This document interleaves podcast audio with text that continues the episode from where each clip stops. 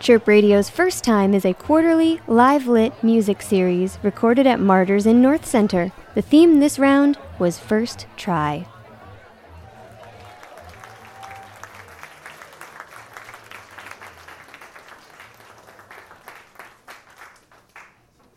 In keeping with the themes of um, dungeons and penises and kissing, I'm going to talk about the Greek church. This is actually this is actually about my first few tries uh, taking communion in the Greek Orthodox Church. Uh, I'm not at all religious. I used to lump Jesus and Santa Claus into the same category. They were both basically just knickknacks that would appear on the coffee table at certain times of the year. Um, and my mom, a uh, single um, night shift working mother of three was often reluctant to drag her ass out of bed early on a Sunday. It's understandable.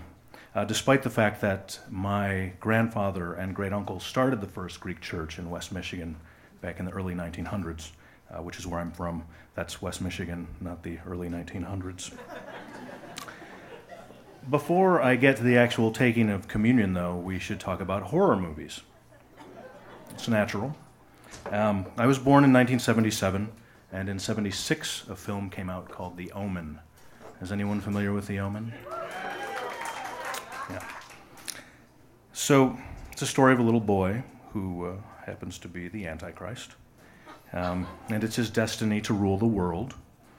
Uh, so, people throughout the film are killing themselves and others so that he might eventually grow up to be president and Antichrist as president is certainly a timely thing to think about, in my opinion. Anyway, the little boy who was the son of the devil was named Damien, which is also my name. The only physical mark of his evil lineage was that he had a 666, of course, on his scalp somewhere under his hair. Um, other than that, he was just like any other pasty little British kid. I was moderately teased about my movie namesake as a kid. Um, I have two brothers, six and eight years older, who really led the charge, though. a scenario I remember is that one of my brothers would sit on my chest and pin my arms back with his knees, while the other would rifle through my hair looking for the 666 that was undoubtedly tattooed there by Satan himself. I don't remember how many times this happened, but it, it did leave an impression. So, church. Now, we did go at times holidays, funerals, memorial services. Um, in my childhood, it seemed like someone was dying every six months or so, and there was a memorial service for them six months after that. So there was a lot of mourning going on. Now, the bulk of the services were in Greek, which I was never taught, so it was quite literally all Greek to me. This meant that what I focused on, though, was the art and the music and the pageantry of the place. It was a beautiful sanctuary with ornate leaded glass chandeliers, far too many for the size of the room. Um, the altar spanned the width of the church and was backed by a wall of oak panels, many of which were quietly closing doors that led to the chancel behind the altar. Each panel had these convex, somberly colored oval framed religious icons painted on them under heavy varnish. And I used to stare at them through the services, wondering who painted them and if people in biblical times really had skin that color.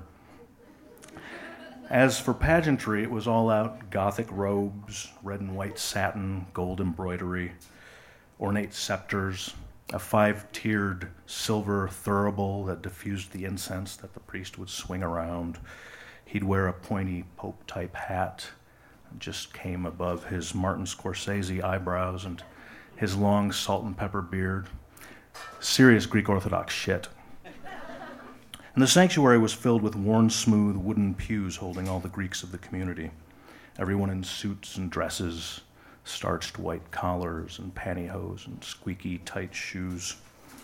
Under the heat of the chandeliers and in the layers of Sunday best clothes, church was always stifling, to put it gently uh, less gently. It was inferno fucking hot, and I was always uncomfortable.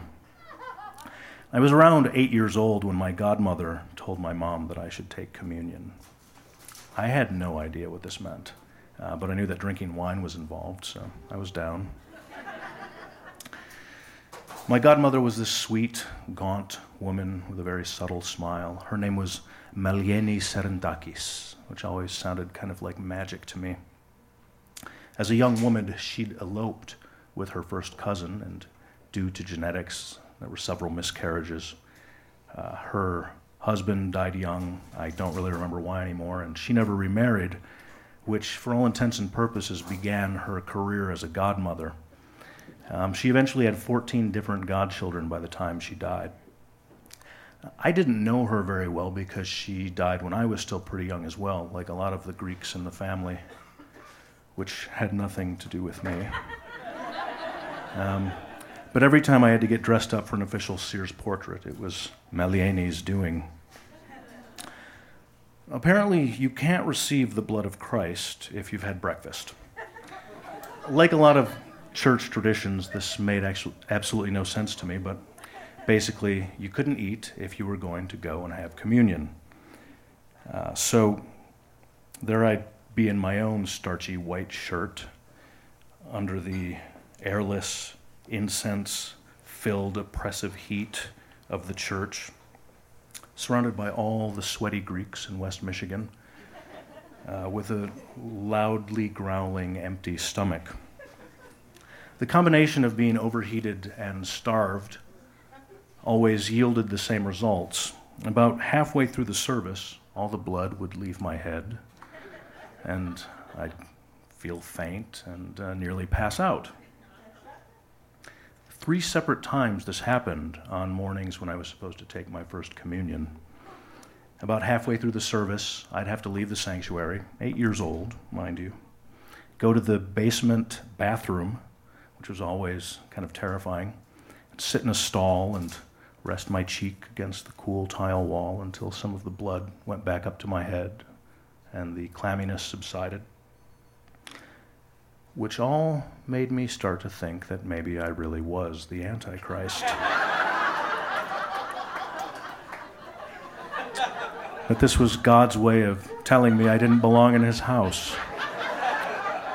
It's quite the mind fuck for a little kid. I did watch a lot of horror movies back then. I saw The Omen a few times. I saw The Exorcist, uh, The Gates of Hell, Hellraiser, you know, the classic family favorites.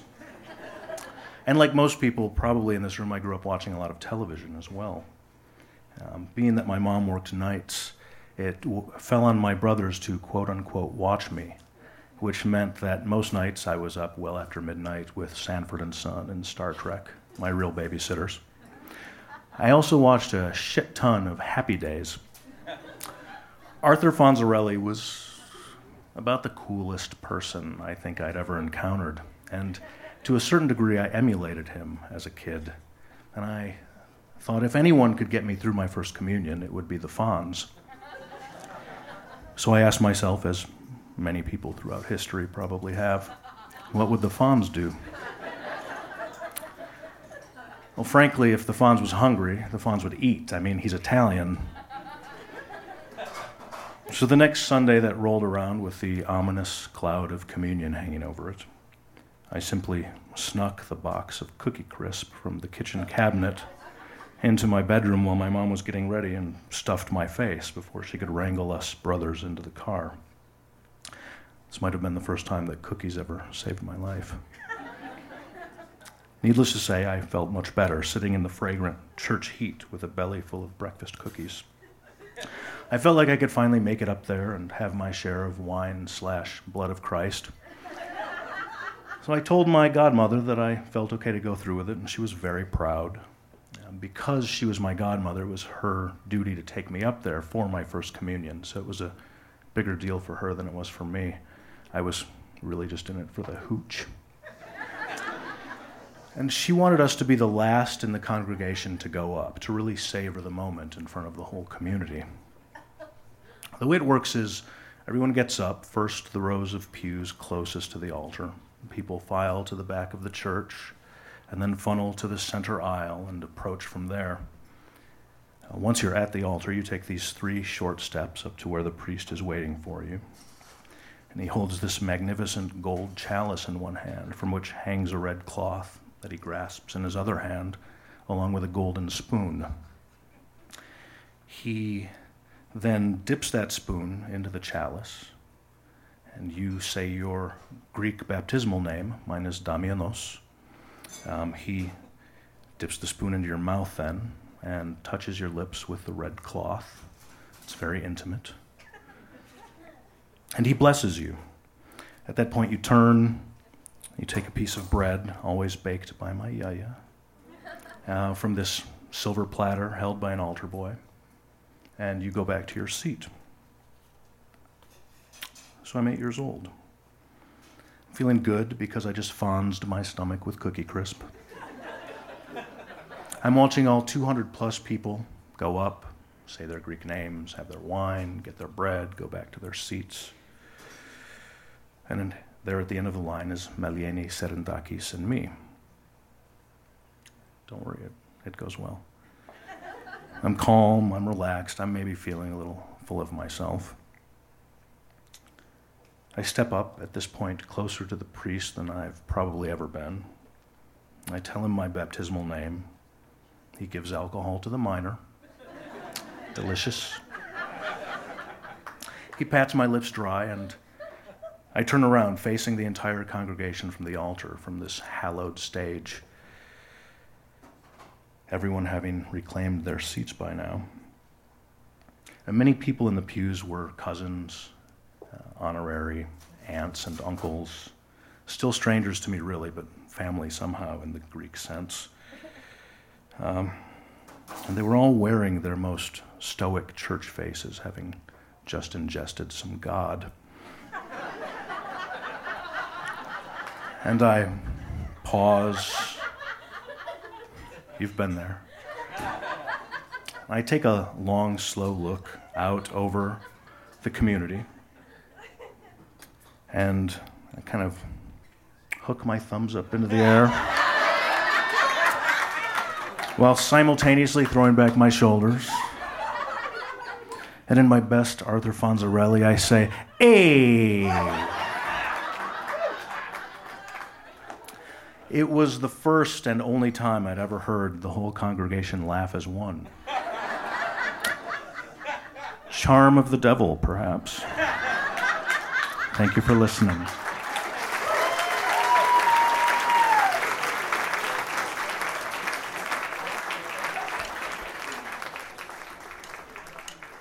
One, two, three o'clock, four o'clock, rock. Six, seven o'clock, eight o'clock, rock. Nine, ten, eleven o'clock, twelve o'clock, rock. We're gonna rock around